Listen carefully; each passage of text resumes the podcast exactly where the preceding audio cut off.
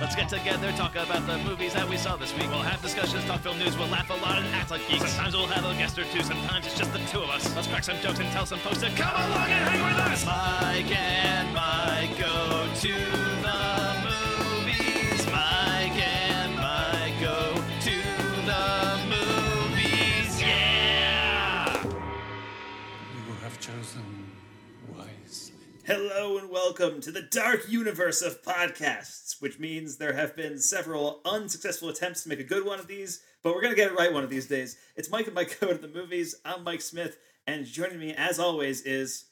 Wait a minute. Mike Tricio. No, Oh, you, no. You stepped on my bit, Mike. Come You gotta tell me about the bit.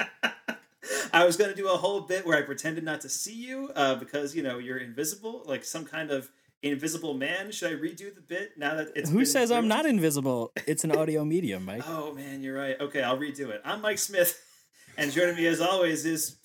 Whoa! Wait a minute. Where did he go?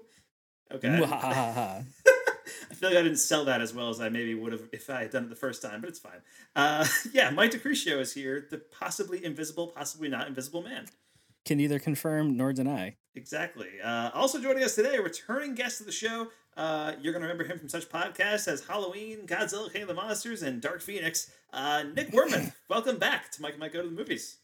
I am clearly visible, and I'm happy you recognize that. Well, yeah, there's only one Invisible Man until you get to the Invisible Man sequels. Invisible Men, Invisible Invisible Mans with a dollar sign.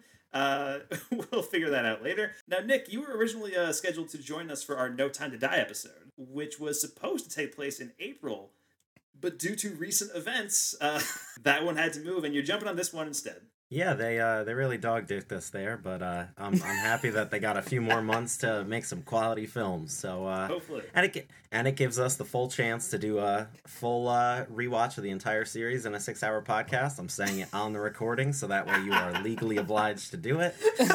Um, Our our spin-off podcast. Uh, Yeah. I mean, there's, Why there's not? al- I mean, there's already James Bonding. That's a podcast that exists already, so we don't really need to do that. Yeah.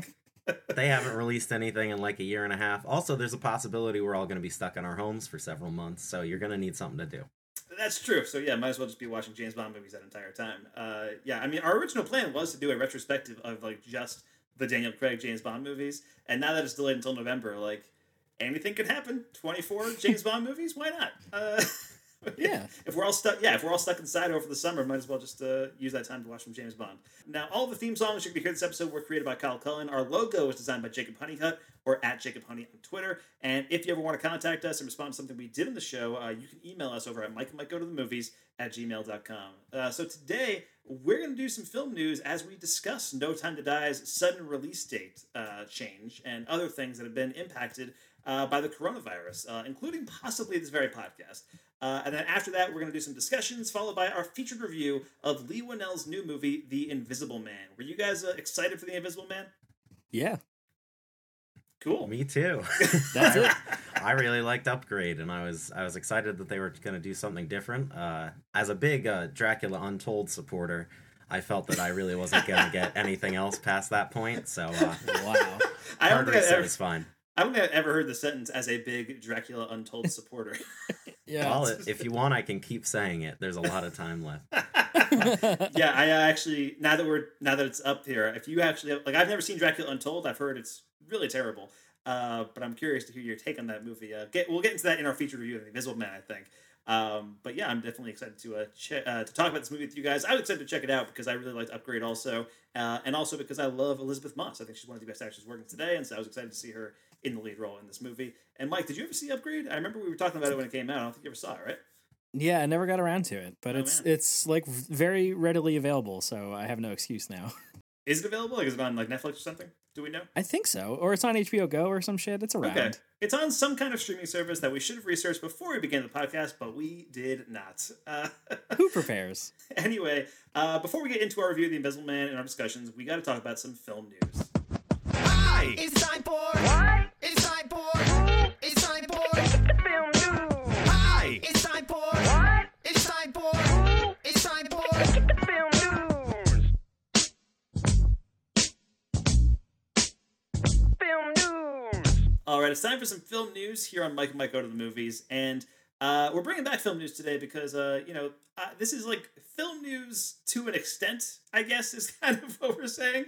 Um, it's more just like world news that happens to be impacting basically every industry in the world, including the film industry.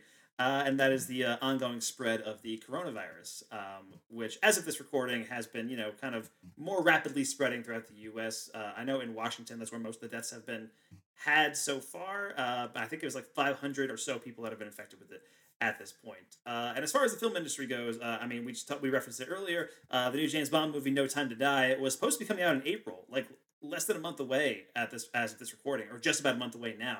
Uh, and it's been pushed back until November because there's no theaters in China that are open to play the movie, essentially.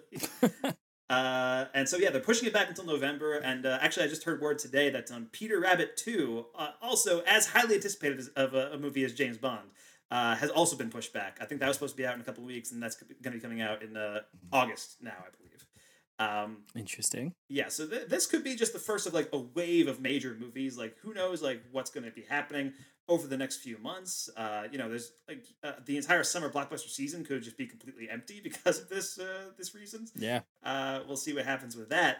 Um, but yeah, No Time to Die pushed back until November, and other big kind of film related events like South by Th- Southwest um, completely canceled this year um, due to the coronavirus. It was supposed to be taking place in March, and uh, in the weeks leading up to it, a lot of the um, sponsors and like exhibitors at the event were pulling out. Uh, like Apple and stuff were just like leaving the event and stuff. So uh, the event itself was outright canceled, uh, and apparently that's going to be such like a financial hit that they might not even be able to put it on next year. Um, Wow. because like they like they lose so much money in not putting on South by Southwest this year, uh, and that's affecting a lot of people, of course. Uh, and actually, word today came through that Coachella is being delayed. Uh, it's looking possible that the Cannes Film Festival is canceled this year too. It's really affecting a lot of stuff. Uh, in addition to obviously being a virus that's infecting actual people too.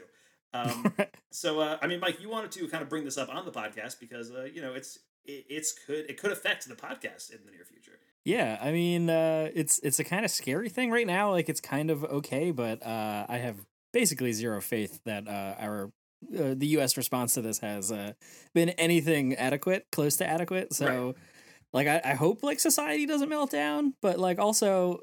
I also don't want to go sit in a crowded movie theater uh, every two weeks and potentially bring this home to my parents or to anybody. Right. Yes. So I guess we'll have to wait and see what happens with the podcast per se. You know. Yeah, I think as as of right now, obviously, I think the plan is just to keep the podcast going. But once you know things, if things start to break out and heat up uh, over the next few weeks or months, we're gonna have to change things up a little bit. Like I think you know the pod, like maybe even put this podcast on hiatus and just do the uh, the Goldblum podcast uh, for a weekly thing because we can do that from home at least. Yeah. Um, Yeah, Mike and Mike stay at home. yeah, It's a, Yeah. yeah, we it's a more to get- sedentary version. We have to get Kyle to record a new theme song. Um, but yeah, Get new art. It'll be fine. Yeah, Yeah, something exactly. less energetic. Just you know, just vibing. I don't know. just what us, more do you need? just us slouching on the couch in the in the artwork in the on, on iTunes. It's just the the Exactly. Beavis and Butthead giggles is our uh, our theme song. Honestly, that would be a pretty accurate representation of the podcast as it is right now. Anyway, so that's great. Yeah. Um, but yeah, obviously we want to keep it going. Um, but it might not be possible in the months ahead if it gets as bad as people fear it might. I know it's already reached your county, right, Mike? It's in like your area. Yeah, it's on Long Island. It's in the city. I think just today, uh, Governor Cuomo like quarantined New Rochelle. Basically, it was like shut it down. I think he even called in the National Guard, which is wild, uh, and like canceled all public events, large gatherings, like no weddings, no nothing, like sh- everything shut down. Wow. Uh, so hopefully that helps, um, and I hope that doesn't happen everywhere else. um, right. but there's definitely like a future where that is the case, and that's scary. Uh, so if everything closes and we can't go to the movies and and it like really goes nuts, uh, we'll, we got Goldblum. We'll just do Goldblum every week. It'll be fine. Yeah, we can just do Goldblum every week. We also pitched the idea. I think I threw this out as a joke, but I kind of like it where we just keep watching the movie Contagion over and over again. Uh, like every episode is just us reviewing Contagion until we slowly go insane. It's Contagion every minute or whatever that podcast is. right? Yeah, Star Star, the Wars. Star Wars minute, but it's the Contagion minute, or, Yeah. or something like that. Like might be might be sort of insensitive, but I'm in. yeah, I mean, possibly, but you never know. world's Once, falling apart. What do you have we- to lose? So once we finish, Yeah. once we finish Contagion, we can move on to Outbreak. You know that kind of thing. Yeah, exactly. uh, which is on Netflix right now. If anybody wants to watch, you know, a fun little movie about a is, virus. is spreading. now the time for plugs? I don't know. So yeah, I mean, there's uh, uh, ideas. We're gonna obviously keep podcasting, at least doing the Goldblum podcast. Um, Yeah. as this goes forward. But uh, yeah, it's definitely scary stuff. Uh, and so far, I mean, it has not hit Montana yet, um, but it's been pretty concentrated in Washington, which is very close by. Um, so it will likely be here soon too. Like it's basically just a matter of time, is what they're saying. Um, yeah. So uh, yeah, we're, we're gonna see how it goes. Nick, uh, Nick, you, I mean, has, it's yeah, I know it's in the Hudson Valley, which is where you're at right now.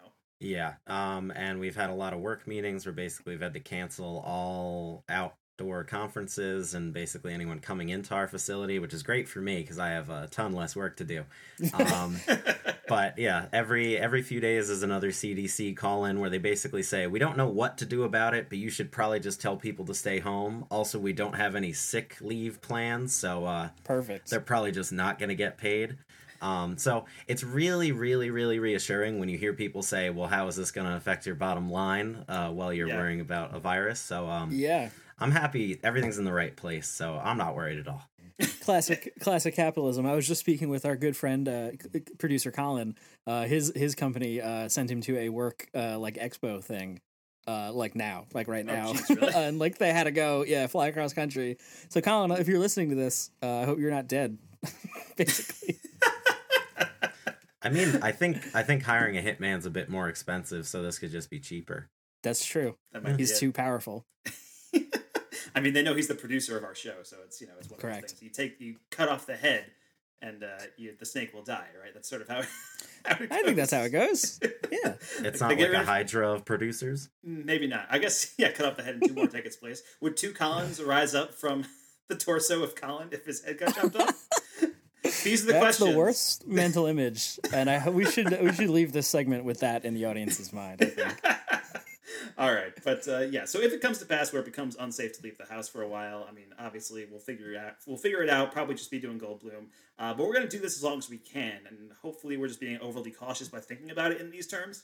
Um, Yeah. And in the meantime, you know, wash your damn hands, people. That's that's basically it. Uh, you know, try to be as safe as possible out there. But uh, all right, so I think that uh, kind of wraps up our you know discussion about that and kind of addressing what we're going to do with this podcast in the near future. And uh, hopefully, Nick will be able to have you on again in November for No Time to Die uh, when that movie actually comes out, If it ever does. if it ever does. I, I, If actually- society still exists. I'm, you know what will be great? I, I'm actually really curious to see if New Mutants holds in its uh, spot. Whoa. I because hope that's the only movie left come July. I think New Mutants were the ones who created this virus, so that way they have an excuse to push back the movie a few more times. So you're hearing it here first. It's so all a vast conspiracy. It's been two years and multiple delays. If New Mutants gets delayed one more time because of this, man, it's just not coming out. But uh, yeah, because I mean, it's it's only a few weeks away now. We're, we're right there. Yeah. We're right on the cusp of New Mutants. Um, but anyway, all right. So that about wraps up our film news segment, guys. Let's move on into our discussions. Watch this. These are my discussions. Just when I thought I said all I could say, my buddy and I talk about movies we see. These are my discussions. There is so much to see, you and me. So we're gonna talk about movies for our discussions.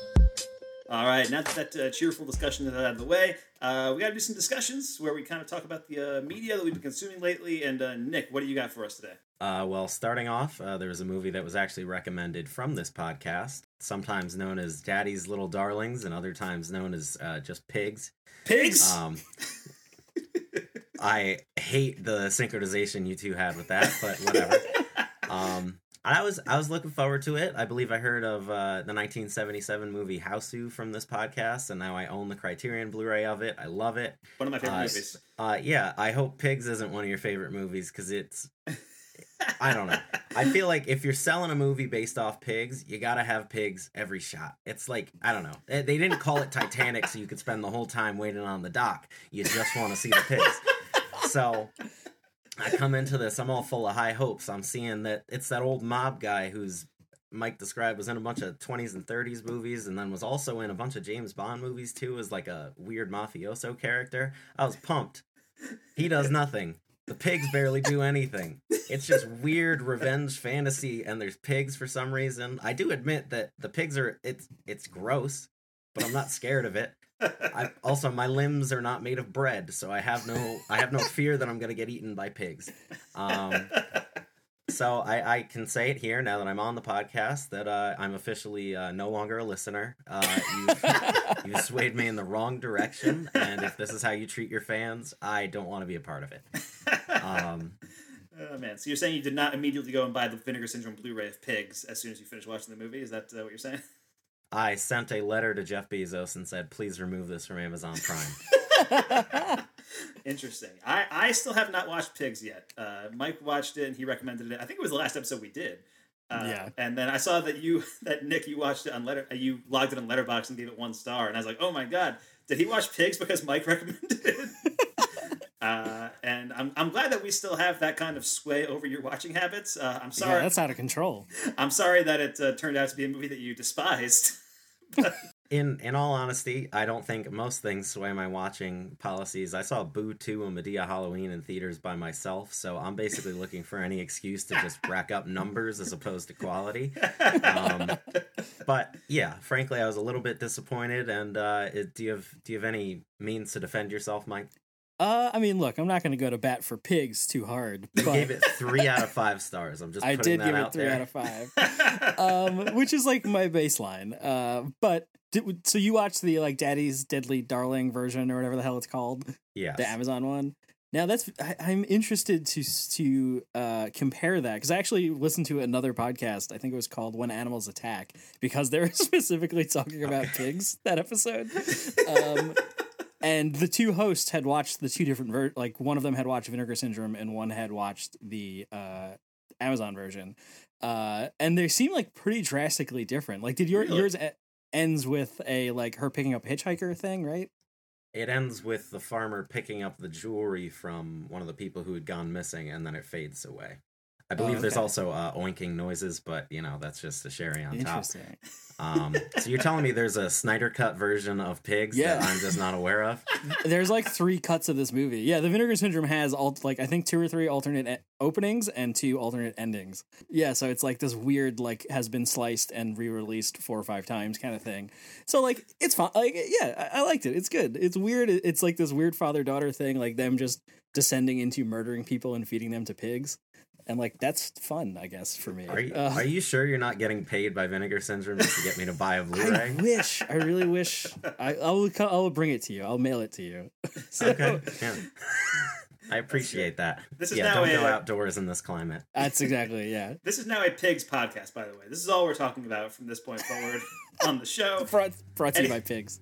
Anytime we have another guest on the show, they are required to watch Pigs and give us their thoughts on this movie. I still gotta watch it. I but I only really have access to the one on Amazon Prime. So now, but now I feel like, oh man, now I feel like I need to watch. If I bought two cut, more copies of this cut. goddamn movie, the true vision of Pigs, uh, it really needs to be preserved in amber. So yeah, maybe maybe when uh, Vinegar Syndrome goes on sale again, uh, I might uh, jump on that. Yeah. We'll see. I'll Uh, I'll buy two more copies of it and mail one to each of you, and we'll I'll prove you wrong. I'm That's- holding I don't really to I don't really care that much. This is gonna. This is gonna, this is actually gonna be what the podcast is when we can't go anywhere because of the coronavirus. It's just us talking about pigs. In in its various different versions, we pick Yes. a different one every time. yes. I'm in. Sometimes we'll mix and match the versions. Like we'll play one opening and a different closing and all that stuff. Pigs on Yes. shuffle. That could be the name of the podcast. I'm in. Uh, yeah, with that name, who's gonna pass it up? Pigs on Come Shuffle. on. Pigs on parades, right there, Mike. Yep. Come on. Whenever the pigs aren't on screen, all the other characters should be asking, "Where are the pigs?" Where are the pigs? Come on, you got to admit to The sheriff's a hunk. Come on. Okay, I'm I'm not there to rank scales of hotness. I, I, I'm here to see pigs. Fair.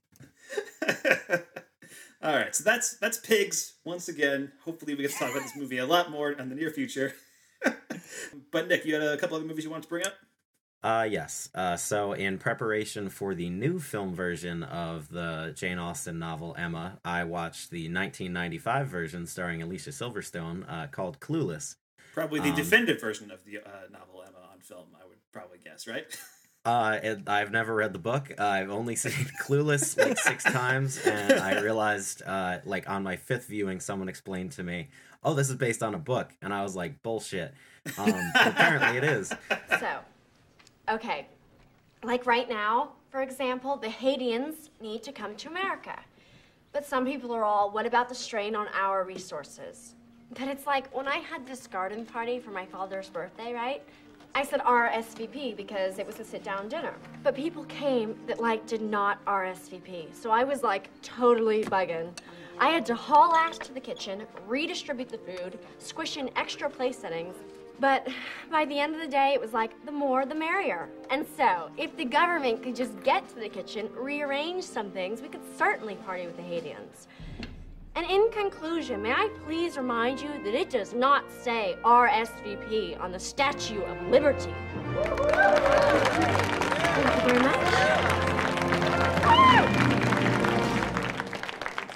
but it taught me everything I needed to know about the Valley Girl lifestyle, and also uh, it's not about you know matchmaking for other people. It's about finding what works best for you in the end. So, uh, yeah, I don't know. It, the movie's 25 years old. It's it's it's neat. Um, standout performances. You got uh, Dan Hedaya playing the dad, and Sure. somehow his his shirt stays on him, even though we all know he's got all that chest hair. Uh, every single scene is him screaming at some character on screen or off screen, and it's just it's just perfection of Yep. '90s glory. And yeah, it it does a fairly good retelling of the story, from what I understand, at least based off the two versions I've seen. Um, but yeah, Clueless. Uh, I don't think it's streaming on anything. Otherwise, I wasted two ninety nine renting it. Um, but yeah, it's uh, it's a it's a solid flick, and if you just want to reminisce in '90s lingo and see a very young Paul Rudd just be a hunk, it's uh, it's everything that Pigs isn't. Um, Clueless, the anti-pigs. Put that on the poster.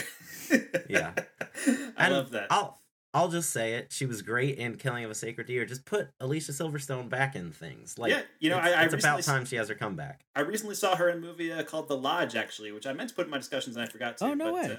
Uh, uh, yeah, but she's like she's only in like a bit of it, but uh, she's pretty solid uh, when she was in there. Uh, worth checking out The Lodge, by the way. It's it's a horror movie, kind of an indie horror movie. Uh, it's not great. I think it's really dumb, but it's really like fun to look at. it's, it's like it's Pigs! like when, pigs. Uh, Oh God, Pigs is not fun to look at. Pigs is gross. The great Zam Zambone Zambroni. What the hell's his name? Zambroni. Yeah, Something like that. you're you're expecting Anyway. me to remember far too much of Pigs. Uh, uh, but does pigs have the Mighty Mighty Bosstones? Is my question. guys, uh no, it because- does not. Okay, so The- point yeah. point clueless is what you're saying. Yeah. If the Stones are in the movie, I'm gonna watch the movie, and they're, they're in the background soundtrack when the movie ends too. Their faces are shown on screen. It's it's everything you could ever want out of a mid '90s movie. Yeah, that's always one of Um, my favorite jokes on uh, on BoJack Horseman. Um, Oh, was, yeah. was when Mr. Peanut Butter is like, "Hey, you want to come? I got some Stones tickets." And BoJack's like, "You got tickets to the Rolling Stones?" No, the Mighty Mighty Bosstones." Are you ignoring me? Because that is the impression that I get. Uh, Oh my god. uh, unrelated, BoJack Horseman, best show on TV. But uh, Agreed. Yeah. But yeah, anyway, that was a that was a lead in to watching the newer version of Emma, uh, which uh, again follows the regular storyline very uh, to the point, as far as I understand it, having Yeah. not read the book. Uh, but basically, yeah, young young matchmaker. She's rich, and then she helps other people find love until she can find it for herself and realize something within. And it is just the wittiest Britishest movie I've ever seen in my entire life, where it's just blank stares that are just you know that there's some inner brooding in there and you're laughing and you don't really know why. Mia goth who i've only ever seen play in disgusting movies like suspiria or uh, high life is just the perfect like kind of ditzy friend of hers she's playing the uh the brittany murphy character from clueless again Okay. i should probably not be referring to clueless as the baseline for emma but it's Clueless just, is the definitive adaptation. Emma is based on Clueless. why am i even talking about emma let's just move on um But I know what you're all wondering is Dan Hedaya in this one? Unfortunately, he is not. But in his stead, we are introduced to Bill Nye, who the entire time is just trying to figure out why there's this draft in his house. And he just looks like he's made of a plank of wood. All of his clothes are just so tight. And if they're going to remake Nosferatu, I feel like he's the guy to do it. So Whoa. I'm not good at reviewing movies, but I could tell you a lot of background thoughts that I had in my mind while it was going on. So that's number one. I'm pretty sure they sampled the Metal Gear Solid like alert noise as part of the score whenever one character showed up. And it's Incredible. the funniest thing I've ever heard in my entire life.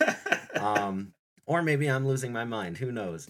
I'm focusing on the wrong things here. Anyway, Emma is just a beautifully shot movie. It reminded me a lot of The Favorite, specifically with just these very intense, like exterior shots with almost like a fisheye view of Yeah. certain elements. It's very Barry Lyndon too, and just like the costume design is gorgeous.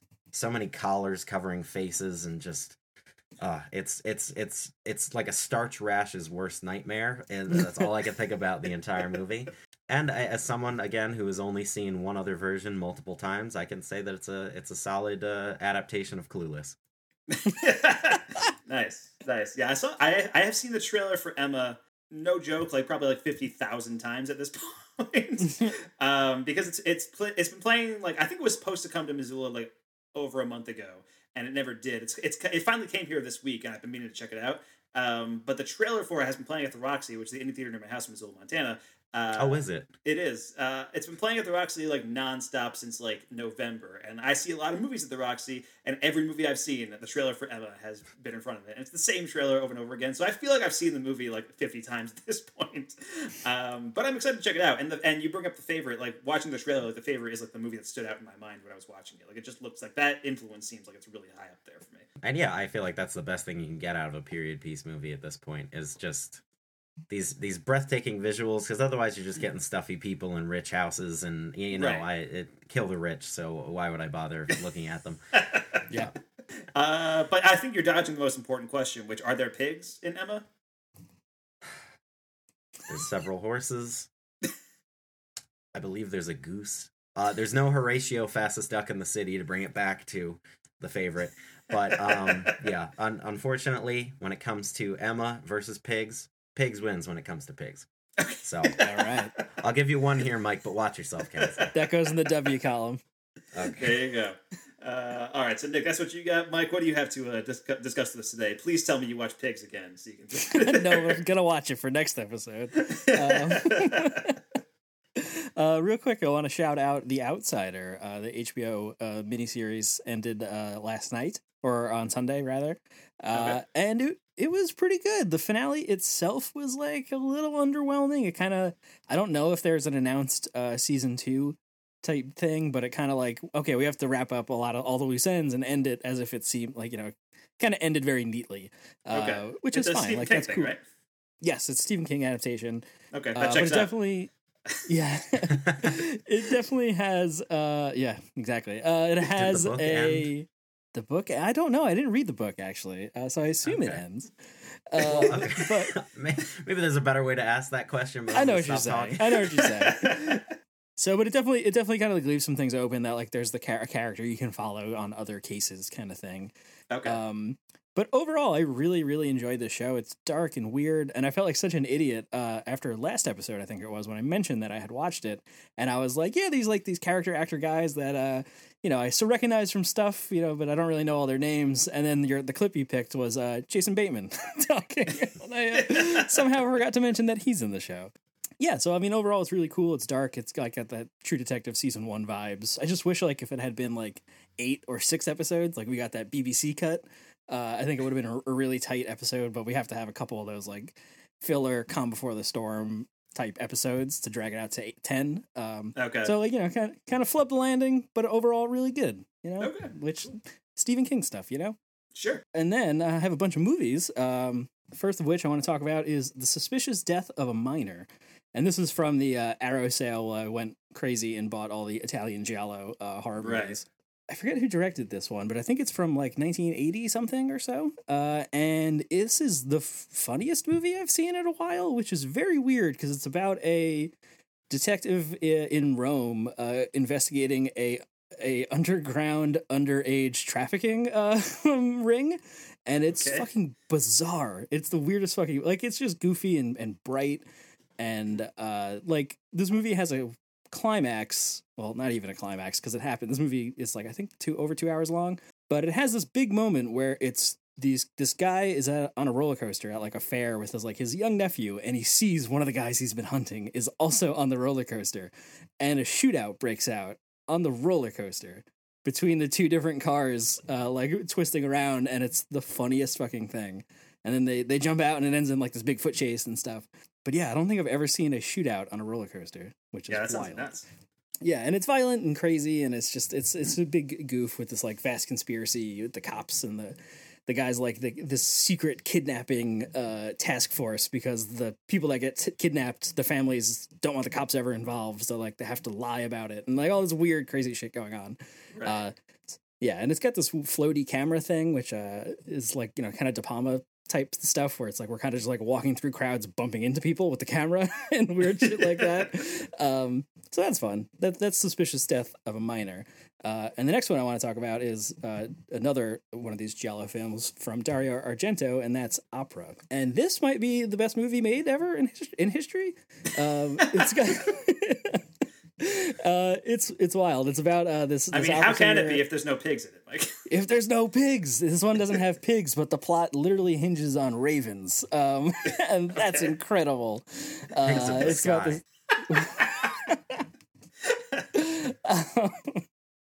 and uh it follows this opera singer who's being like uh uh tormented by this you know black mask black glove uh serial killer guy who stalks her through her life uh ties her up and then puts uh like pins like tapes pins to her uh, bottom eyelid and then they go under her top eyelid. So if she closes her eyes uh, she'll like tear her eyes out and then makes her watch as he murders people that are important to her uh, like over and over again and it's just demented and bizarre and it's operatic um, one might say. And it's it's filmed in a lot of these like beautiful italian opera houses and just like gorgeous architecture. And and it's sort of uh there's a lot of like grand piano kind of thing going on where like she's being like held held hostage and has to be part partake in these murders and stuff like that. Uh and the cops think it's her and the you know, twisty turny uh cr- crazy story plot stuff. Uh and it's just gorgeous. And it also has that floaty camera thing. Yeah so that's opera. Definitely definitely recommend. High, higher recommendation than pigs nick. So if i can prove myself right I don't know if I that. trust you anymore, but you know. i might have blown my chance So you're saying Nick might give it a two star rating instead of a one star rating? instead of a one star i think so i hope so Uh, yeah, no, I would love to see that. I mean, that, Ar- Argento is one I've been wanting to get into for a while. I, I've seen the original Suspiria and I've seen Tenebrae. And I think that's basically. I think Yes. I think those are the only two I've seen of, are, of Argento. So uh, opera. I'm gonna try to seek that one out soon. Yeah, yeah, definitely recommend it. I have Tenebrae. Uh, um, that's definitely on the list, so I'm excited to get to that eventually. And then a few more things, real quick. Uh, one is a dark song from 2016. For the next two days, I'm going to unshackle the house from the world. You mustn't leave the circle. No food, no water. Focus on the stone I've given you. Fall into it. Swallow the pain and discomfort. On the third morning, we will break for water and food. Then we'll do the same thing in the back two rooms. Six days. I'll start squares. And this is a British horror movie that's like a procedural horror movie. It's it's pretty interesting. It's about this um, woman who has like gone through some some grief or or you know uh, is grieving of some sort, and uh, she hires this guy to come to this house, like this country manor house thing, and uh, perform this occult ritual so that she can talk to her dead son. And it like is kind of just like a procedure. It's two characters in the house the whole time, and they seal themselves in, you know, like a ring of salt kind of like you know occult ritual thing, uh, and they're just trapped in the house uh, while this thing goes on, and you know it goes off the rails, and they're demons and ghosts and weird spooky shit. Um, and it's really intense and beautiful and like about faith and grief and what that means and what that can do to people. So yeah, definitely recommend. I think it's like you know a little under like an hour and a half ish or so. Uh, so it's like a real tight, tightly paced, um, spooky, scary uh, story about occult occult rituals and what that can do. Uh, so that's a dark song. Definitely recommend. And then one more. Finally, I have a lot of things. Okay. Sorry. Uh, last one is uh, 2019. I think Dark Waters, starring Mark Ruffalo. My number eight movie of the year, according to our top ten episode. Yeah, there you go. Uh, I, I I tweeted about this that it almost feels like some kind of corporate conspiracy that this movie got buried after you've seen it because I feel like this should have been a real big fucking deal what this movie is dealing with. Uh, you know, Mark Ruffalo as a corporate defense lawyer gets roped into uh, investigating how come all these this guy's cows are dying. Uh, and it, it turns out uh, t- t- DuPont, you know, capitalism uh, k- killed the world, basically. Uh, and it ends in a hopeful yet very uh, bleak uh, point about, you know, what they're investigating still, uh, how many Yeah. years after this all started. Uh, but yeah, Ruffalo is incredible in this and his like kind of descent into madness, uh, just being ro- roped into this. Uh, and Anne Hathaway is amazing as his wife. I wish she kind of had more to do. She definitely gets relegated to like uh, a housewife that has Yeah, to support her crazy husband. Right, the wife role, but I think she does like the best you can possibly do with that kind of role in this Yeah. Like, she's great. Yeah, she was really good. And uh, there's a lot of other people in this. What is it? Tim Robbins, I think, right? Is like the Uh, lawyer. yeah, is Tim- like the Tim Robbins one is of the like Mark partners. Ruffalo's boss in the movie. Yeah, um, I think is Bill pa- Pullman in the movie too. Uh, yes, yeah, he yes. is. Yeah, Yeah, Bill Pullman's in there, and Bill Camp also as the uh, guy who um, hires Yes. Mark Ruffalo in the first place. I think is incredible. He's so good in this movie. yeah, yeah, yeah. This is uh, available to rent on Amazon, so it's like you gotta pay a bazillion dollar corporation to see the movie about what evil bazillion dollar corporations do. But like, I think it's worth it. Okay, yeah, that's Yeah. Dark Waters. fair enough. Yeah, Nick, did you see uh, Dark Water starring your personal friend Mark Ruffalo? I don't see movies uh, with people I know in them. I'm a little bit above it. Um, now, Mike, do you think do you think this movie would have gotten more traction if the farmer's pigs had died instead of his cows? I mean, I think pigs are a uh, you know more empathetic creature than cows. I don't know what I'm saying. I mean, I think if you if you just swapped a couple of things in the movie, this could be like a stealth remake of Pigs. if Mark Ruffalo went on a killing spree and fed and fed the lawyers of DuPont to the pigs that are taking place at the guy's cows, we'd have a movie right here. It'd be Pigs Two. I'm- Yeah, El- I'm sure that was the Pig- original script. Pig. I'm sure it was. Yes. So yeah, Dark Waters, great movie. My number eight movie of the year. I'm fine. I'm glad you finally got to watch it, Mike. And all right, and then, then I got a few discussions to uh, get through today. Uh, some recent ones I want to throw out there. Uh, I saw The Way Back, which is the new movie uh, directed by Gavin O'Connor, who made uh, a couple of movies I really like. He made Miracle with Kurt Russell. Um, he also made Warrior with uh, Tom Hardy and Joel Edgerton, the MMA movie, um, which I've seen getting like a reappraisal over the past couple of days, and I'm really glad it has because that movie fucking rules. It's so good. Wow, Have you guys seen Warrior? I have not. No, Nick, did you? You, you haven't seen Warrior?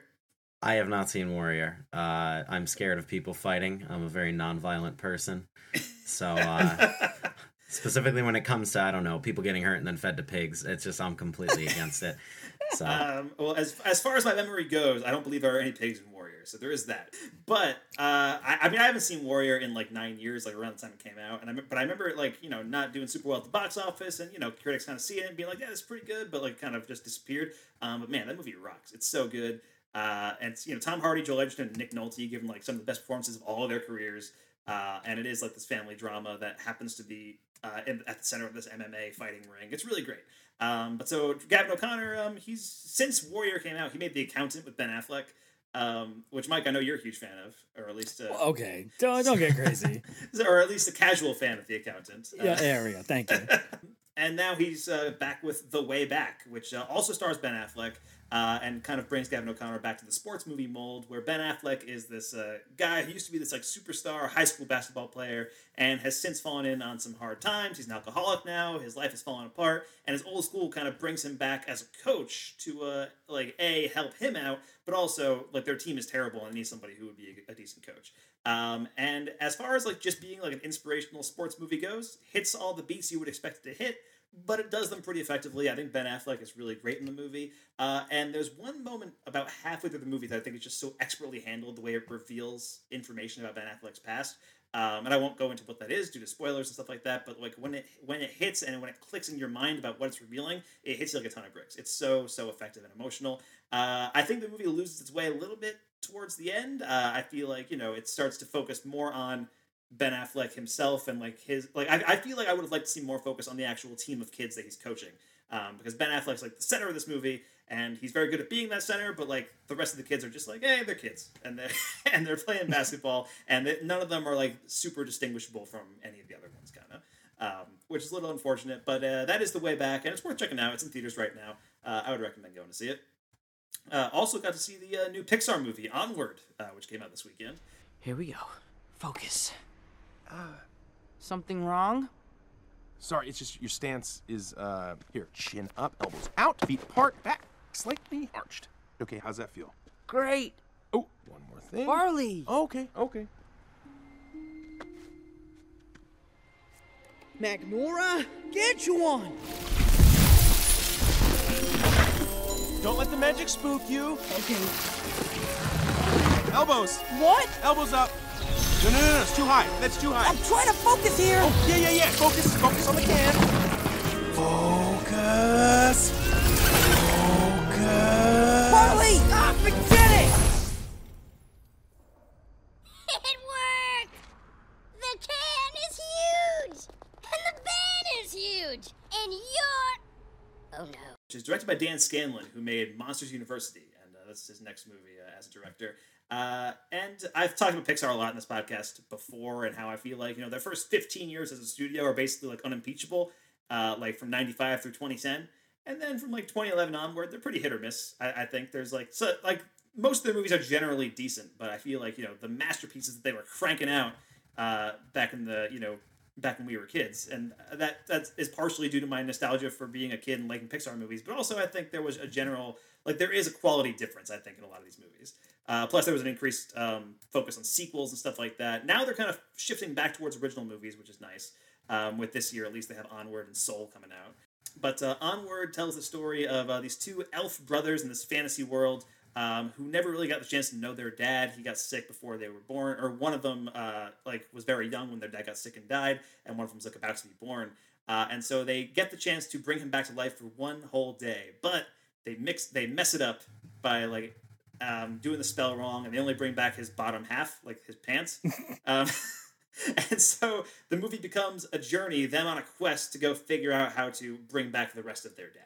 And it's a pretty effective, like family comedy drama. Um, the animation's great as always with Pixar things, and uh, especially Mike. I mean, you're, I know you're into all the D and D stuff. I think if you're into D and D, there's a lot of stuff to like in this movie. It, it dives very deeply into that kind of uh, those fantasy tropes and the D and D stuff. Like fantasy role playing games pe- play a key supporting role in this movie. Um, I think uh, I even remember reading that they had uh, people from D and D, like writers, consult on the script uh, to get that stuff in there. Oh, really? Which is pretty cool. Yeah. Yeah, yeah, that's pretty neat.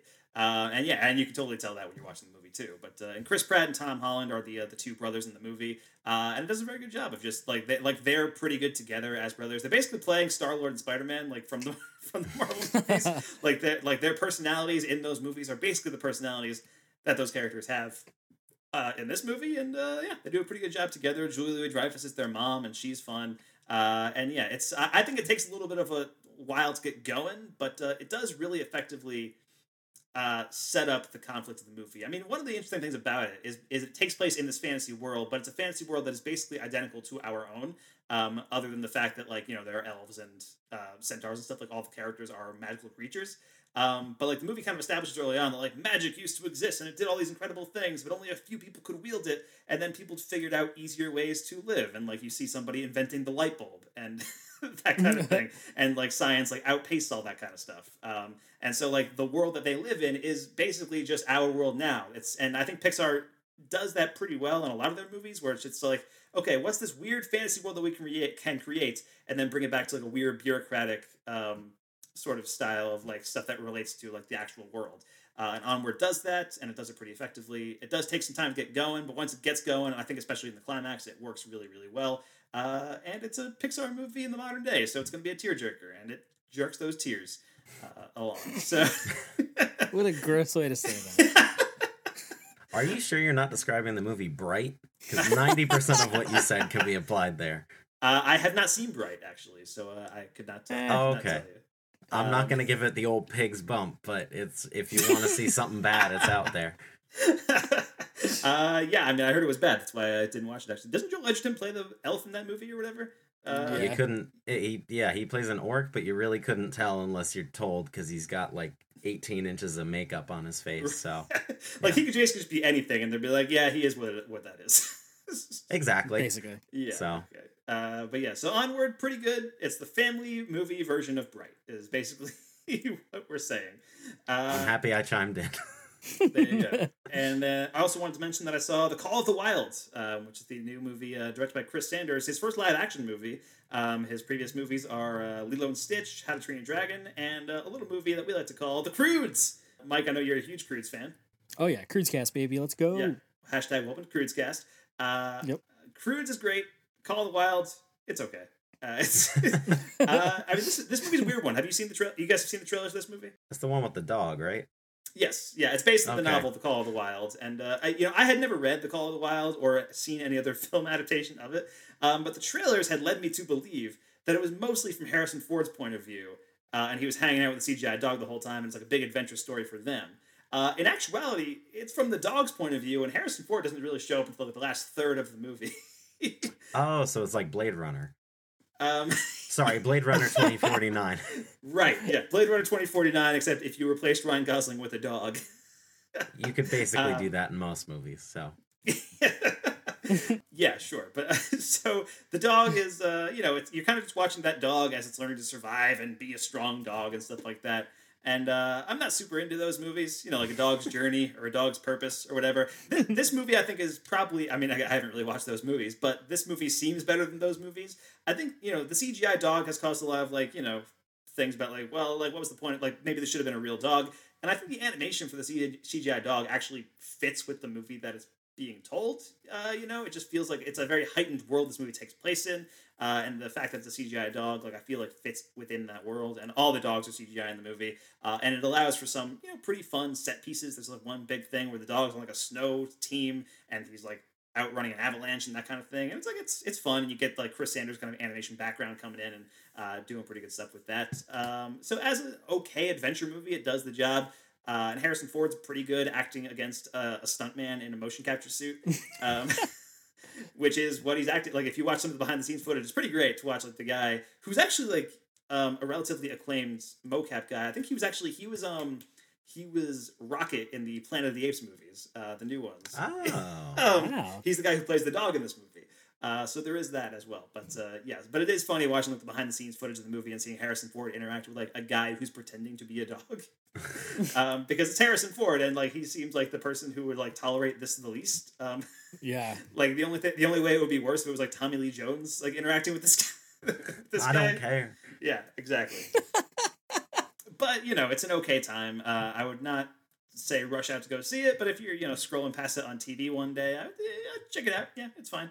Uh, especially if you like dogs. If you like dogs, you're gonna love it probably. And then finally, one last movie I wanted to mention on, this, on discussions before we move on to our featured review. Uh, I did get a chance to watch Tammy and the T Rex: The Gore Cuts. Everything in Tammy's life is just great. But when you're young and in love, life can get very complicated, especially when it involves an insanely jealous creep. That's my lady, all right? Late night phone calls, I want you to come over. Yes! Sneaking around in your own house, Did you lock the door? Don't worry. your boyfriend getting dumped in a wild animal park, and a crazy doctor Well, that's it. who turns out to be a mad scientist I mean, if you're going to make an omelet, you have to break a few eggs, right? with an insane invention that only needs a brain.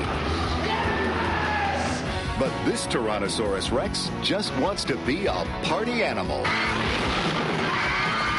this movie has been talked about a lot in like you know blu-ray circles over the past like few months um, because vinegar syndrome released a new 4k restoration of this movie um, and they released it as the gore cut so when this movie first came out in 1994 um, a it was basically like trying to uh, capitalize on the success of jurassic park at the time um, and it's from the director of mac and me so you know like you're in for quality stuff here Oh Um, yeah, baby. uh, but when they released it back in '94, they edited it down so that, it- so that it could be released as a family film, uh, removing all of the violent action scenes, um, which is insane because when you watched Tammy and the T Rex, the gore cut, you're you, you're left to wonder what was left of of this movie. Uh, yeah, Tammy and the T Rex, the cut. Um, I'm not sure if I would call it a good movie, but I would call it a very, very fun movie. You know, I, I had not seen the original version of it. I but I got to watch it because the Roxy, which is the theater in my house in Missoula, Montana, um, they put it on as part of their monthly trash talk series, which is when they highlight like you know weird or bad or exploitation movies or that kind of thing.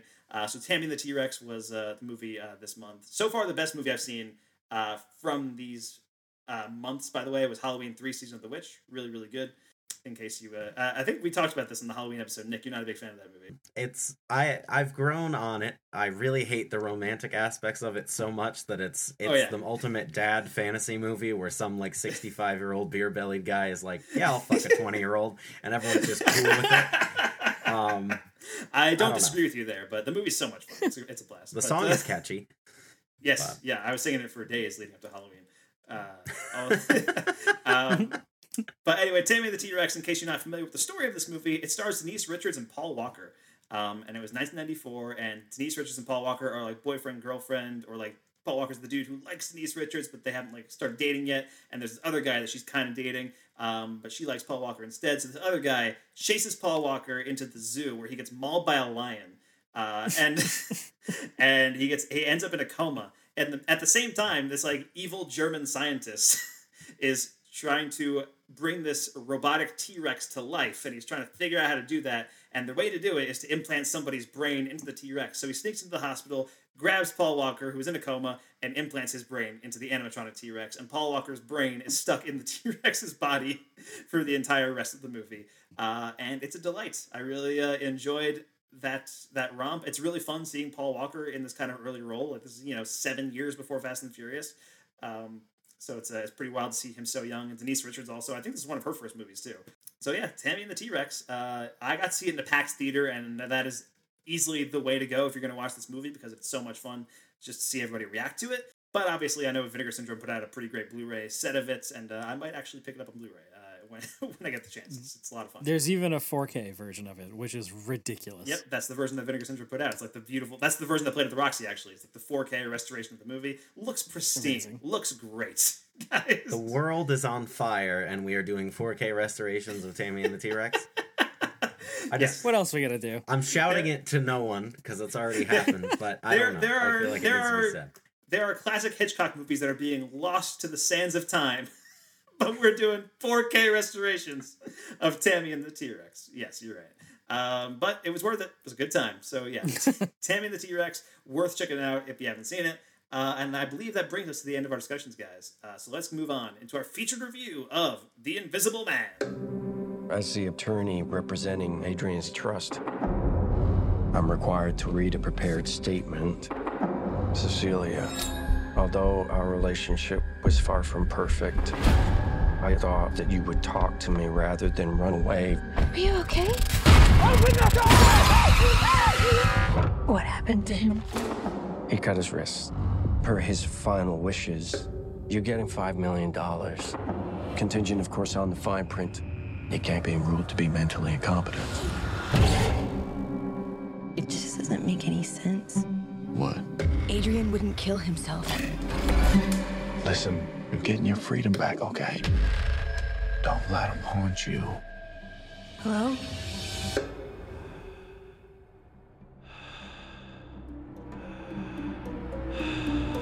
All right, that was from the trailer for The Invisible Man, the new movie written and directed by Leigh Whannell. It stars Elisabeth Moss, Aldis Hodge, Storm Reid, Harriet Dyer, Michael Dorman, and Oliver Jackson Cohen, among others. And the IMDb plot synopsis for The Invisible Man reads When Cecilia's abusive ex takes his own life and leaves her his fortune, she suspects his death was a hoax. As a series of coincidences turn lethal, Cecilia works to prove that she is being hunted by someone nobody can see.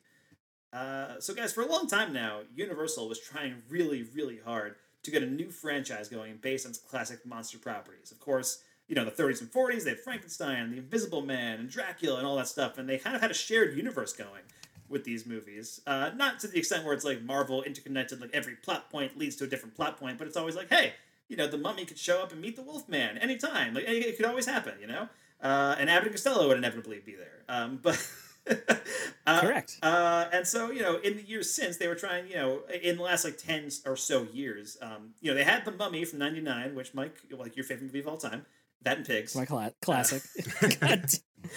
How dare you besmirch the name of the mummy like that? by comparing it to pigs. But, you know, they had the Mummy movies with Brendan Fraser. They made three of those, right? And then uh, in the years since, they were trying to do something with these classic monster properties. They made Van Helsing in 2004. They made The Wolfman in 2010. They made Dracula Untold in 2014.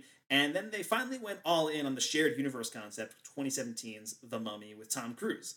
Uh, which was theoretically the first entry in what they were calling the Dark Universe. Uh, and that would have included people like Javier Bardem as Frankenstein's monster, Russell Crowe as uh, Dr. Jekyll and Mr. Hyde, and Johnny Depp was lined up to play the Invisible Man. Uh, and there's a fam- Wow. there's a very famous photo uh, that they had gathered together of all these actors. It was like Johnny Depp, Javier Bardem, Tom Cruise, uh, Sofia Boutella, and uh, I think one other person, uh, Russell Crowe, I think. Uh, and they were all like kind of gathered together in like you know this one studio, and and Universal tweeted it and it's like the Dark Universe is officially a go or something like that. Uh, and then the Mummy flopped, and spectacularly so. It did not do well, uh, and so the Dark Universe was no more.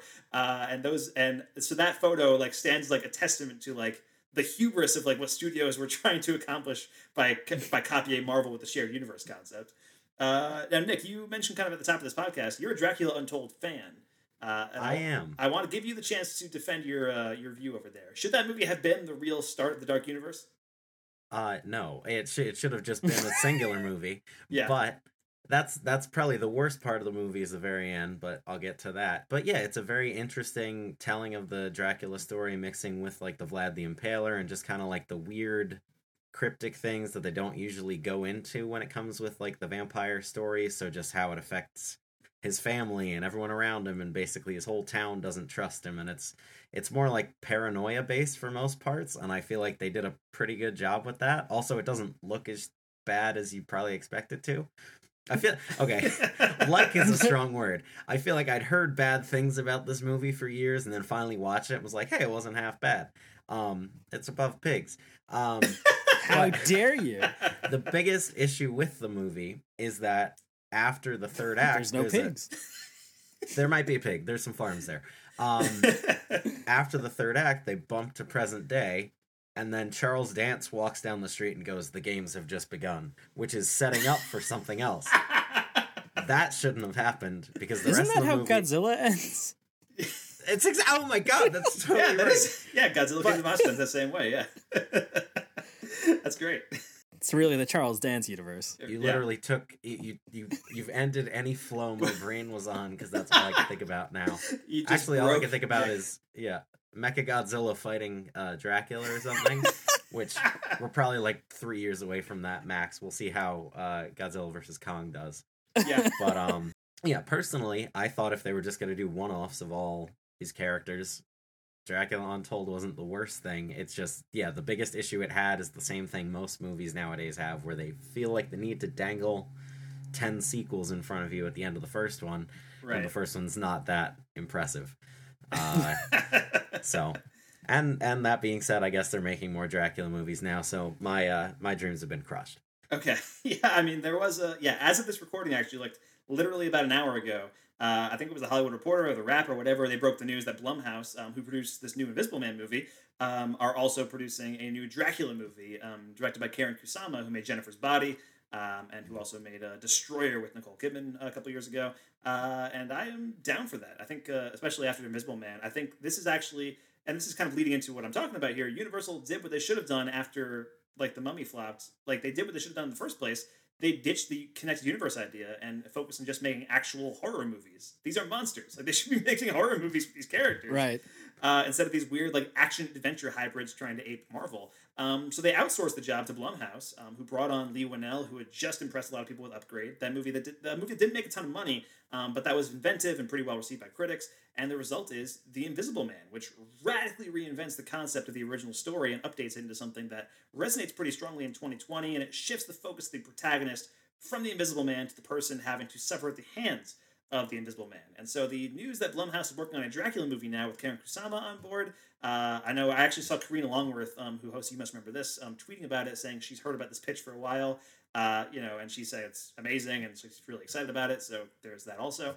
But yeah, so the idea that like uh, I think what you were saying, Nick, like they're doing like kind of these standalone movies um, that happen to feature the Universal monsters, and then maybe down the line they could try to combine them in some capacity, um, but just creating a standalone work first. You got to make Iron Man before you make the Avengers, you know, which is what we've always been saying. Uh, and so I, I feel Yeah. I feel like the Invisible Man is sort of that movie. Like, this could be the Iron Man, and then the next movie could be its own standalone thing, and then the next movie could be its own standalone thing, and then eventually, like you know, five six years down the road, you can make a movie where, uh, you know.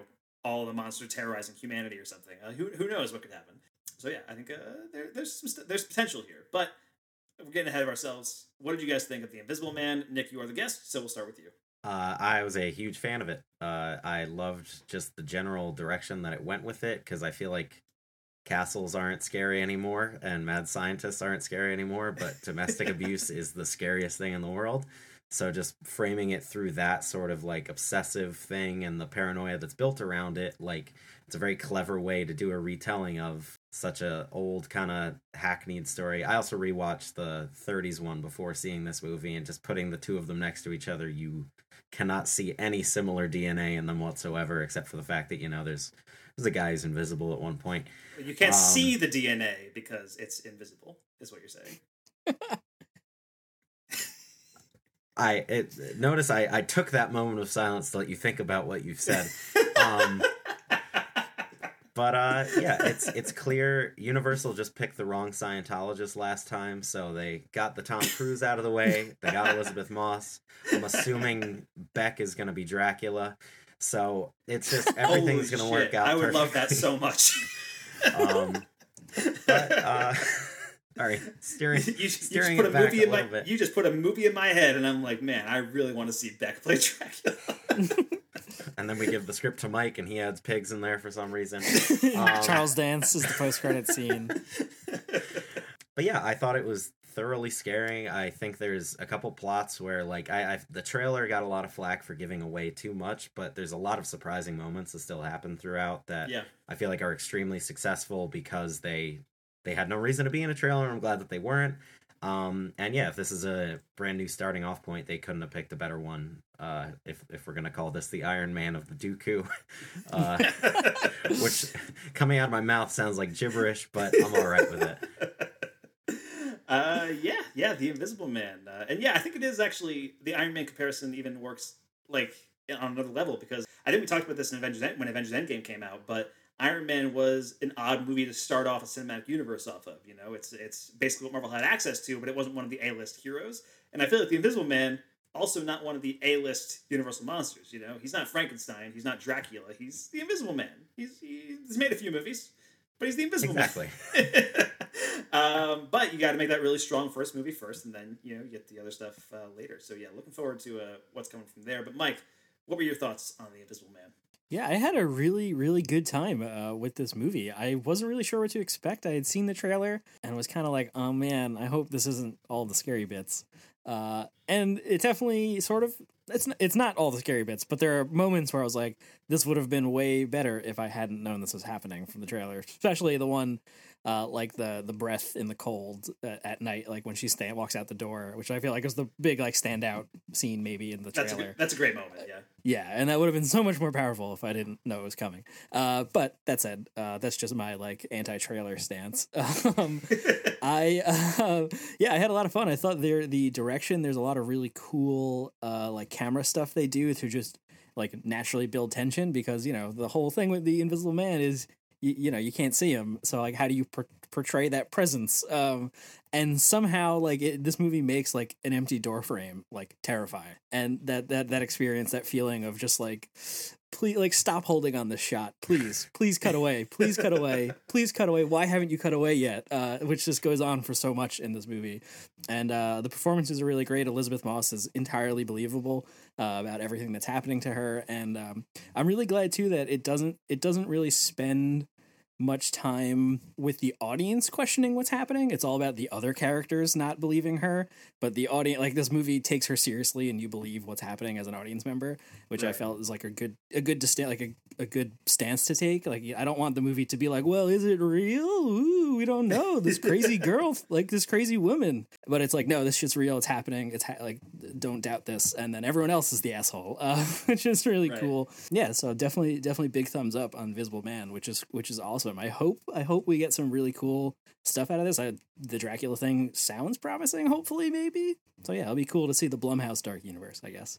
Yeah, I mean, uh, yeah, I think The Invisible Man is great. I had a great time with this movie. Um, it takes a very old story, makes it feel completely fresh, um, and essentially gives us something completely original within the confines of the same concept. Like you were saying, Nick, like you compare this to the 30s version, it's nothing like that movie. And formally, this feels like an upgrade for Leigh Whannell from Upgrade. Uh, there's, there's, Good one.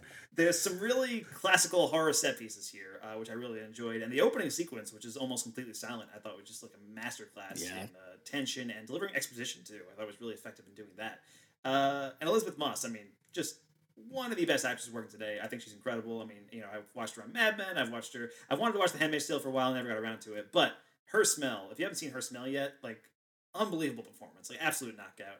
Uh, and she's also great in this movie. Uh, not a surprise because she's the best in everything. But considering how much of the movie hinges on her acting against nothing, um, it's very impressive the, what she's able to accomplish with this movie. Uh, I wondered how how much of this uh, is just the guy in like a green morph suit, so that he could actually be there, or if there's actually nobody there, which is interesting. I don't know. I like me and my girlfriend were leaving the movie and we were thinking to ourselves like this this was really scary and a ton of fun and like really enjoyed it. But also like I really want to see what it was like on set when it was just Elisabeth Moss punching air.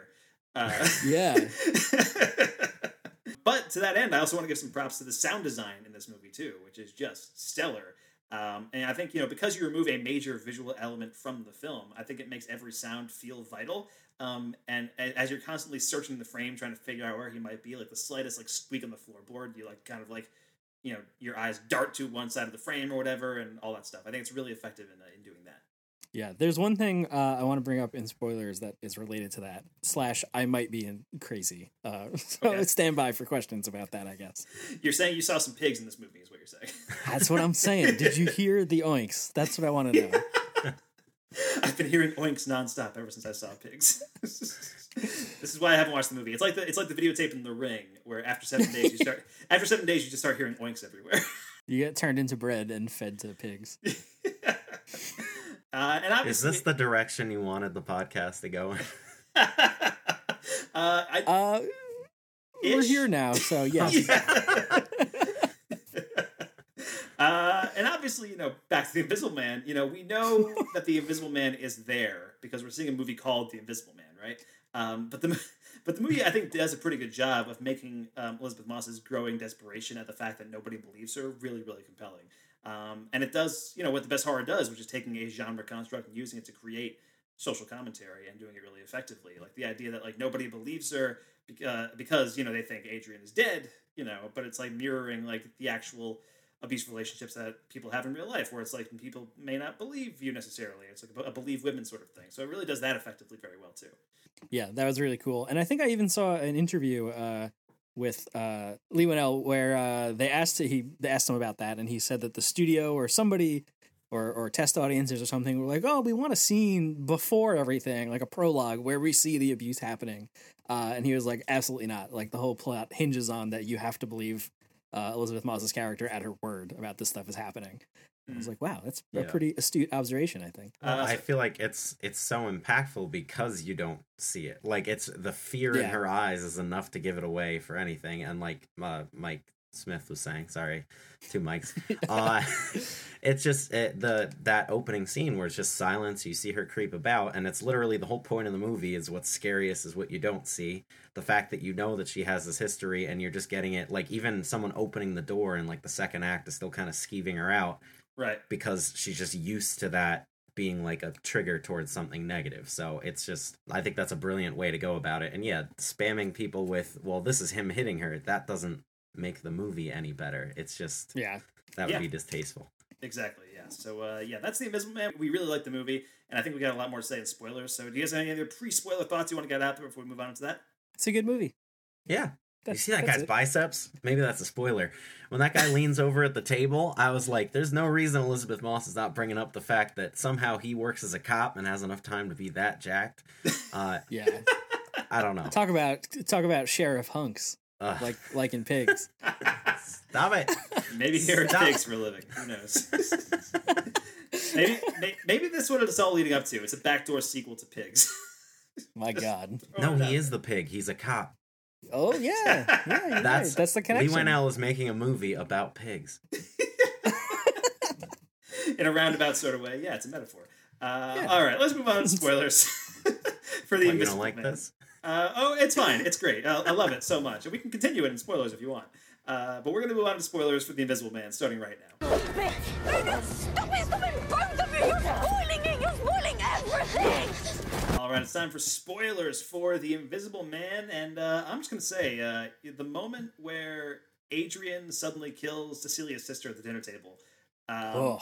made me gasp out loud in the theater, and it was like you know a very loud gasp, like the kind of gasp where like people were looking at me, kind of thing. um, Is but it, okay? yeah, but it was just one of the most like intense and sudden, and I think affecting deaths I've seen in a horror movie in a long, long time. Um, and I think it was just so skillfully done. It's so quick, like it just happens so quickly, and like you know, you see the knife, like it doesn't even register that the knife is floating in the air for a second, and then it happens, and you're like, oh shit! Uh, it's really, really effective. So uh, that that whole sequence I thought was just like incredible, and like what it means for Elisabeth Moss's character and where it like sends her, uh, just superb, like really well done. But yeah, other other spoiler stuff that you guys wanted to bring up, Nick, anything you want to uh, mention? Well, well, even just specifically that knife thing, that was one thing I'm very happy that obviously they shouldn't show that in the trailer, but based off of everything else they showed, I was almost expecting something like that to be there. But it was almost like in Hereditary, when spoiler alert for that movie, when you know Charlie the dies. tel- the, yeah, when the telephone pole comes Yeah. out.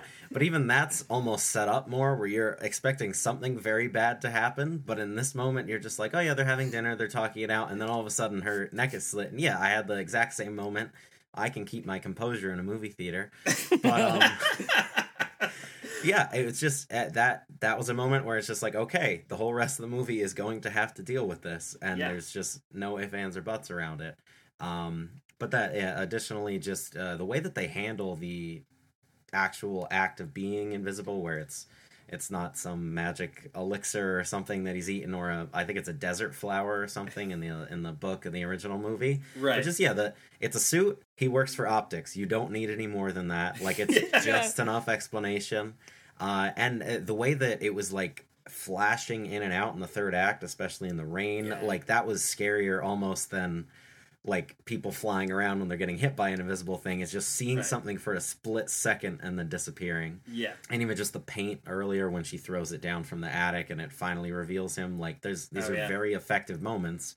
And the fact that they waited so long for that reveal, I think, really allows it to play off better. Because yeah, a lot of movies, especially if Universal was still handling this wholeheartedly, like they would have had the Invisible Man like pull off his mask in like the first scene and be like, "It's me, I'm invisible," and then put the suit back on, and then he'd walk through. And then Charles Dance would be in the distance pointing at him, going, "That's the guy." Charles Dance holding a pig on a leash. Doing the "Don't look now" uh, point uh, do you mean the invasion of the body snatchers point? Is that what you're thinking of? with Donald Sutherland. Yeah. I guess I do. I'm a dummy.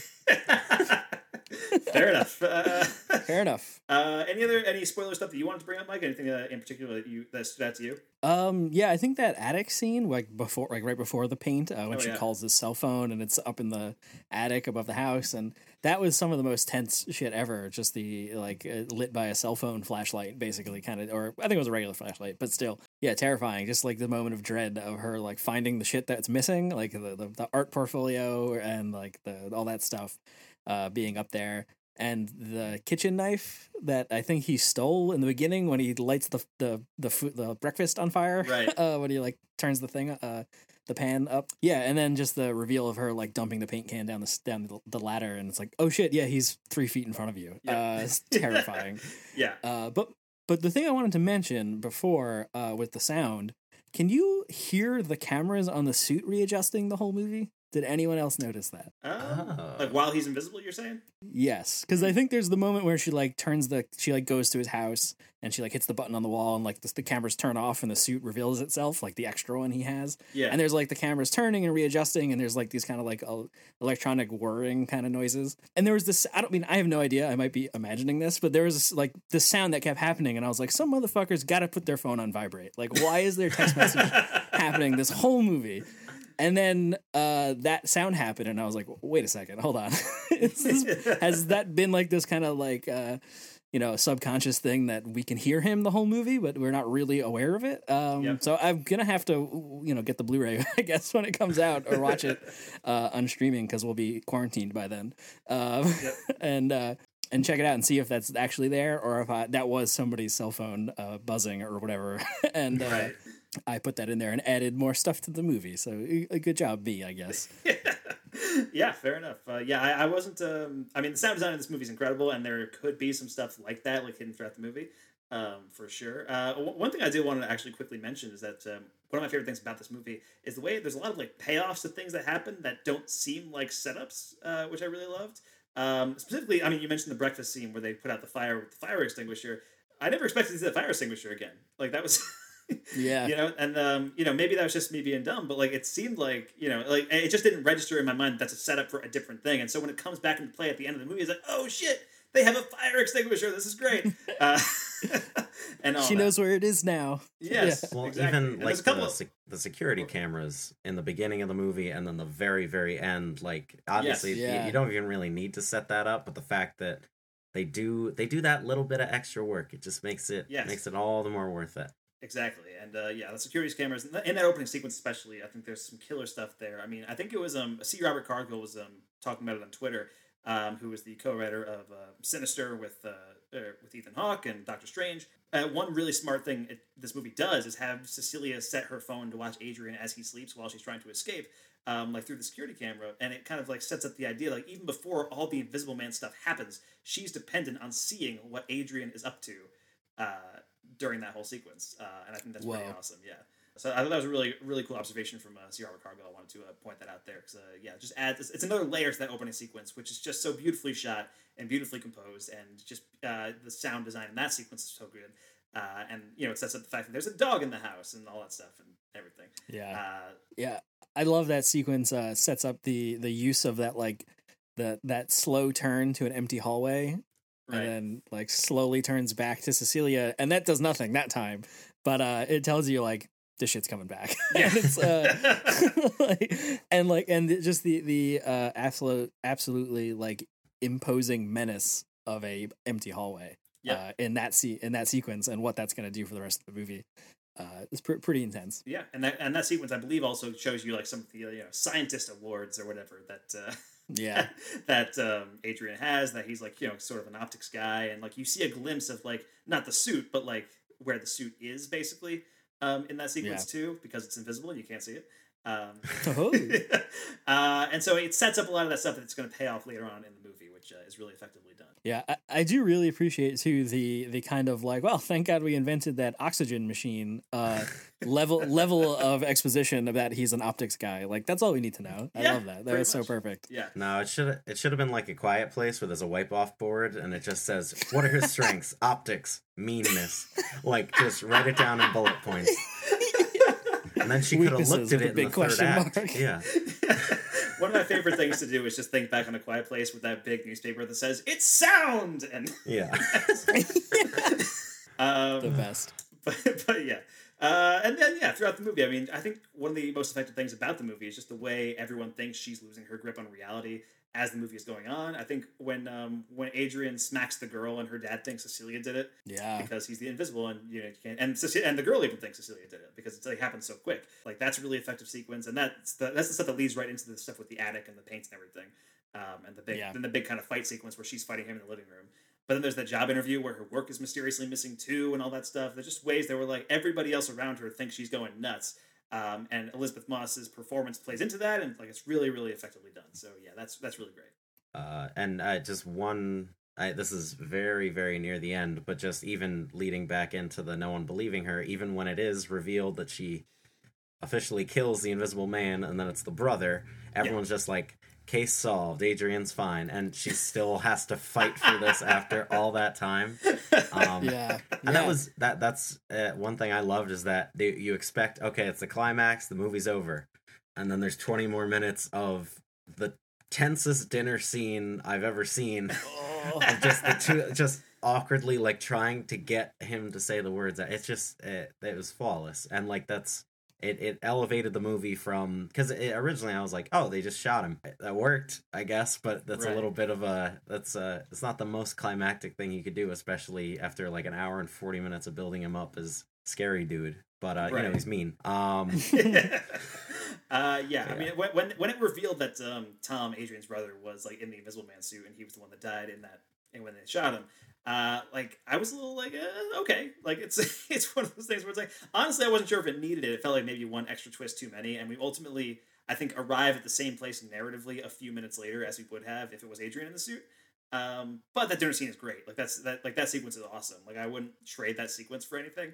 Um, so it's like one thing just kind of get to that sequence, I guess. But uh, I don't know. That, like I feel like I might have liked the reveal that it was Tom more if Tom was more of a character in the movie, I guess. Because Yeah. he's Or- really on- he's really only in like two two to three scenes in the movie, and then he's like, "Hey, it's me, and I'm dead." Um, Yeah.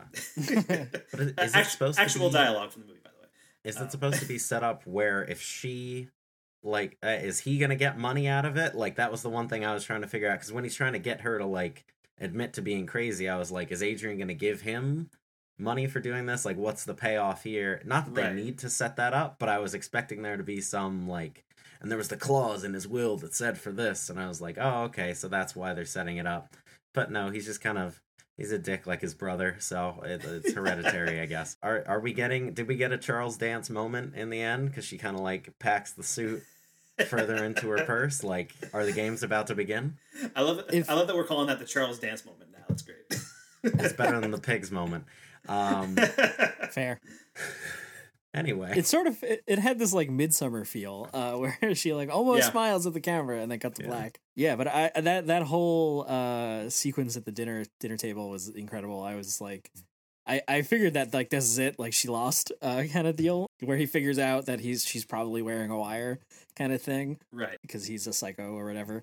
Uh, but yeah, what a what a triumph uh, when he when she just slits his throat in the invisible suit. Yes, that's that's really effective, and I think um, you know, in addition to the Tom thing, it's one of those things where I feel like the more I think about it, I really dig it, and I think it works as the ending to the movie. It's also one of those things where if I think about it too long, it's like, wait, when the police arrive, isn't their first thought going to be like, wait, isn't this the guy with the invisible suit?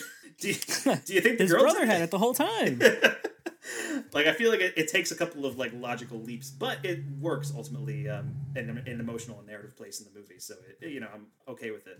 Um, and yeah, I think what I like about the ending too is it feels like a natural conclusion to her story, while also potentially being that Charles Dance moment. You know, laying the groundwork for a sequel. You know, should there be one? And I'm guessing there will be based on how successful this one has been. Um, this movie had a budget of seven million dollars. It's about to cross a hundred million, I think, as of this recording. Um, Wow. So it's doing. I mean, it's it's the Blumhouse thing where they spend, they give you kind of like you know tiny budgets and get big rewards out of it um, if the movie is really good. So uh, and that is the case with the Invisible Man. Uh, so it really worked out for them this time around, and obviously it's going to work if they're doing Dracula and probably Invisible Man too, and you know they're going to launch a whole series of Universal monster movies probably, and it's all thanks to the Invisible Man. who could have seen that coming? Yeah, no, I didn't. I mean, after the Mummy, it seemed like this was like this was dead. like who who wants these uh, dark universe movies anymore? And it turns out, hey, if you actually make good horror movies, people will go see them. Who knew? Um, Yeah, who knew? yeah, that's pretty cool. So, uh, and also want to praise the uh, the action filmmaking in this too. Um, there's the big fight between Cecilia and Adrian in the house and in the attic, um, which is very effective. And again, it's Elisabeth Moss punching air essentially, and like she's doing a really good job of it. Um, but espe- but especially the sequence when they're escaping the mental hospital, and like you know she's trying to get uh, get away from Adrian, and Adrian's trying to escape out of her and chase her out of there, and Adrian just like annihilates like twenty guys, or Adrian or Tom or whoever. Like it's one of the like whoever's in the suit, I guess. Um, Yeah. but i- i- they just annihilate like 20 dudes getting out of there and like people are getting shot and like their arms are getting bent and it's like it's the camera moves with them too as it's happening um, which is which reminded me of upgrade a lot um, which is like Yeah. how all the action is shot in upgrade uh, and it almost feels like out of place in this movie where it suddenly turns into like this like one take action sequence that's happening in the middle of a hallway like Oldboy or something but yeah. but it was really really cool like i can't complain about it so there's that Yeah. I really uh sort of expected uh the cops to kill her in that sequence. I was like, is this going to be some kind of like dark uh commentary on police brutality? Yeah. Uh where they've just a bunch of cops have gotten hurt or killed and she's running around a a uh, parking lot with a gun, one of their guns that she stole. I was like, they're definitely going to come around a corner and blow her away and this movie's going to be sad. Yeah. Uh but it's not. So that's nice. there you go definitely I feel like that's got to be on, on purpose though, right? Like to play with that expectation. possibly Yeah. yeah, i I feel like aspect of it. I feel like the movie wouldn't have as positive word of mouth if everyone was like, "Hey, so the main character gets shot by the police in the third act." You never know. that invisible guy's still out there. Like, Still out there. It's actually his brother this time. Oh wait. Uh, anyway, other kind of small stuff throughout the movie. Uh, just some good spooky ghost type stuff. I like like the blanket that won't budge because it has footprints on it. Like it's you know Yeah. very simple, very effective. Uh, stuff, and when she throws the blanket and it looks like it, there's like just I think when she enters the house and there's like the um it looks like a ghost is standing at the end of the hallway. Um, Yeah. and it turns and it turns out there's- no, it's just everything co- is covered in sheets basically because you know Adrian's dead. I thought that was like just a really like effective beat, and then it turns into a, a kind of funny beat when it turns out like oh okay everything's covered in sheets. Uh, good stuff. I was really hoping like the head was gonna turn though. Like that's would have been so good. That would, I mean, that wouldn't have made any sense because he was behind her when she was, uh, like he wasn't in the Uber, or maybe he was because he was invisible. Who knows? Yeah, we don't But he- know. I mean, he does make it to the house eventually. Uh, there was that one moment where it looked like he was going to hit the dog, and I was very upset about it. And then nothing really happens out of that. Um, Oh, I was very happy. Yes, yeah, they they make it set up so much where it's like, oh, the dog's coming, dog's coming, dog's coming. We're gonna hear a whimper, and the dog's gonna be on the floor, and I'm gonna leave this movie. But instead, that was good to dogs. So he's really not that mean, I guess, is what I'm saying. Jesus Christ. In the end, he's okay to dogs, so there is that. Um, although it does seem like the dog wants to leave with Elisabeth Moss in the in the early scene, right? Whenever he sees her, he's like, yeah, oh, he's my got the shot collar. Yeah, whenever. Yeah, it seems like he Oh, is yeah. like slightly abusive to that dog at least. But I'm just just don't saying, give the guy some slack. You know, he's he's been through a lot. he died for a short while. He's, Um, he's, he's invisible now. I mean, come on. yeah. Does cancel culture have an end? Come on. Separate the art from the artist. I, just, hey, fuck all that we just said. That was bad. I mean, I think it was very clearly in a joking tone. I But anyway, uh, all right. Any other final thoughts on the Invisible Man, guys, before we start wrapping this thing up? It's good. Yeah, it's really good. Good. Yeah, I, I really enjoyed it too, and uh, yeah, it's really really solid. If you're uh, especially you know, I feel like these past couple of months, like these first few months of 2020, have been like pretty rough at the movies as far as like stuff being released. You know, it's, I mean, it's you know January February, that's typical, I guess, but I feel like these past couple months have felt even more dire. I feel like I've seen a lot of really bad movies. I saw you know The Turning, and I saw Fantasy Island, and I and, you know I saw you know some really shitty movies. Uh, Brahms the boy too. I'll, I'll kind of vouch for Brahms the Boy too, but yeah, it's not great. Uh, um, that February bump. that February bump, exactly. Um, but so the Invisible Man actually looks really, really good, really solid horror, uh, being released in February, and people should go check it out. And uh, uh, people have been. It's it's been doing very well at the box office. Uh, so yeah, that is the Invisible Man, and I believe that brings us to the end of our episode, guys. So uh, Nick, thanks for joining us uh, this week. Sorry you couldn't join us for a James Bond episode in April, but uh, hopefully we'll get you back on again in November. Actually, I realized um, the date that No Time to Die was moved to uh, is the same date that Godzilla vs Kong is supposed to come out, which is the other movie that we told you you would be able to come back for. So uh, if, if if Godzilla vs Kong doesn't move, we can do a double review. Um, That's gonna be the longest episode you've ever recorded, whether you want it to be or not. Um, You I'll gotta be beat our end game. Yeah, I'll be submitting a long form audio file of me talking by myself if you guys leave, because I'll have a lot to say. All right. yeah, I mean, first, I mean, we have to do a retrospective of all 24 James Bond movies, and then review No Time to Die, and then review Godzilla vs. Kong. So it's going to be, uh, yeah, that'll be a long one sometime in November. But And you have the Criterion Godzilla uh, collection, so we can watch every Godzilla movie. oh god, yeah, I could. Oh god, we could do. How about Nick? You watch all the James Bond movies. I'll watch all the Godzilla movies, and then we come back for a super episode where Mike is also there. Sounds perfect. or Mike, why don't you just watch Pigs again? Yeah. Hey, I'm in. talk Well, about- but it'll be a, when animals attack. I'm in. Hey, yeah, there you go. well, well, animals and also James Bond, who in a way Yeah. is like an animal of a man. Um, so we don't know if there is not a spy in pigs. there certainly can. we be. don't know if there's an invisible man in Pigs. We just don't know. exactly. He could be in every movie. Yeah. it could be. Yeah, it's true. Uh, all right, so Nick, where can we find you online this week if people want to uh, check you out? Online, you can find me same usual place at Downey Plus Ultra on Twitter. Uh, Big Brother still hasn't come for me there. Uh, I have that full corporate account. Uh, You can also find me washing my hands for at least twenty seconds at a time, because it, it's it's proper to uh, you know keep disease from spreading. And if the world ends, we'll never get that fourth Alien movie. So uh, let's uh, let's let's let's keep at it. Fourth, fourth Alien. Movie? That What fourth Ridley Scott Alien movie. Am I not? Oh, okay. clear? I thought, well, okay, yes, fourth Ridley Scott Alien movie, the third movie in like this Alien prequel trilogy that he's trying to make. Um, which, Wait, there were I mean, others? uh, I mean, there are at least a couple others. Uh, maybe we should do an Alien retrospective one of these days. Although I, I also feel like you're never going to see that third Ridley Scott Alien movie anyway. Now that Disney owns Fox, but yeah, anyway, anyway. Uh, keep hope alive is what we're saying, Nick. Uh, That's what I'm here reaching- for. Keep reaching for that rainbow. Uh, and Mike, what do you? Uh, where can we find you online this week? You can find me at MD Film Blog on Twitter and Letterboxd. And you can find me at uh, M Smith Film Blog on Twitter, Mike Smith Film on Letterboxd, Radio Mike Sandwich on Instagram. Thanks so much for listening to Mike and Mike Go to the Movies. I'm Mike Smith. That's my Decree Show. That is Nick Wormuth. And don't forget to rate and review the show on Apple Podcasts or any other podcast app. And if you want to contact us, hit us up at Mike and Mike Go to the Movies at gmail.com. And you can find the rest of our podcast on Rapture Press alongside the Review Zoo, which is a podcast about all kinds of geek news and stuff. Uh, so in two weeks, uh, we're going to be back with a featured review of A Quiet Place Part 2, A Quieter Place. Which Is that really what it's called? no, it's not actually what it's called. okay. I I would believe it is the problem. uh, yeah, A Quiet Place Part 2 is our next episode. I believe uh, our boy Vin Craig going to be joining us for that one. Uh, so that should be a ton of fun. Uh, he was actually supposed to join us for this episode originally. Uh, and when I asked him, he said, much like the characters in the movie, I have not seen The Invisible Man. He's always got a joke. yeah, exactly. But uh, but so when No Time to Die uh, got pushed, I asked Nick to be on this one, and you graciously accepted. So thank you again for that. And keep an eye out for the next episode of Jeff Goldblum and Complete Works podcast, where we'll be looking at Goldblum's role in Paul Mazursky's 1976 semi-autobiographical comedy drama Next Stop Greenwich Village, uh, which also features early performances from Christopher Walken and Bill Murray. Uh, so really looking forward to that one. Uh, should be a good time. And uh, that is the end of this week's episode of Mike Might Go to the Movies. We'll see you on the other side.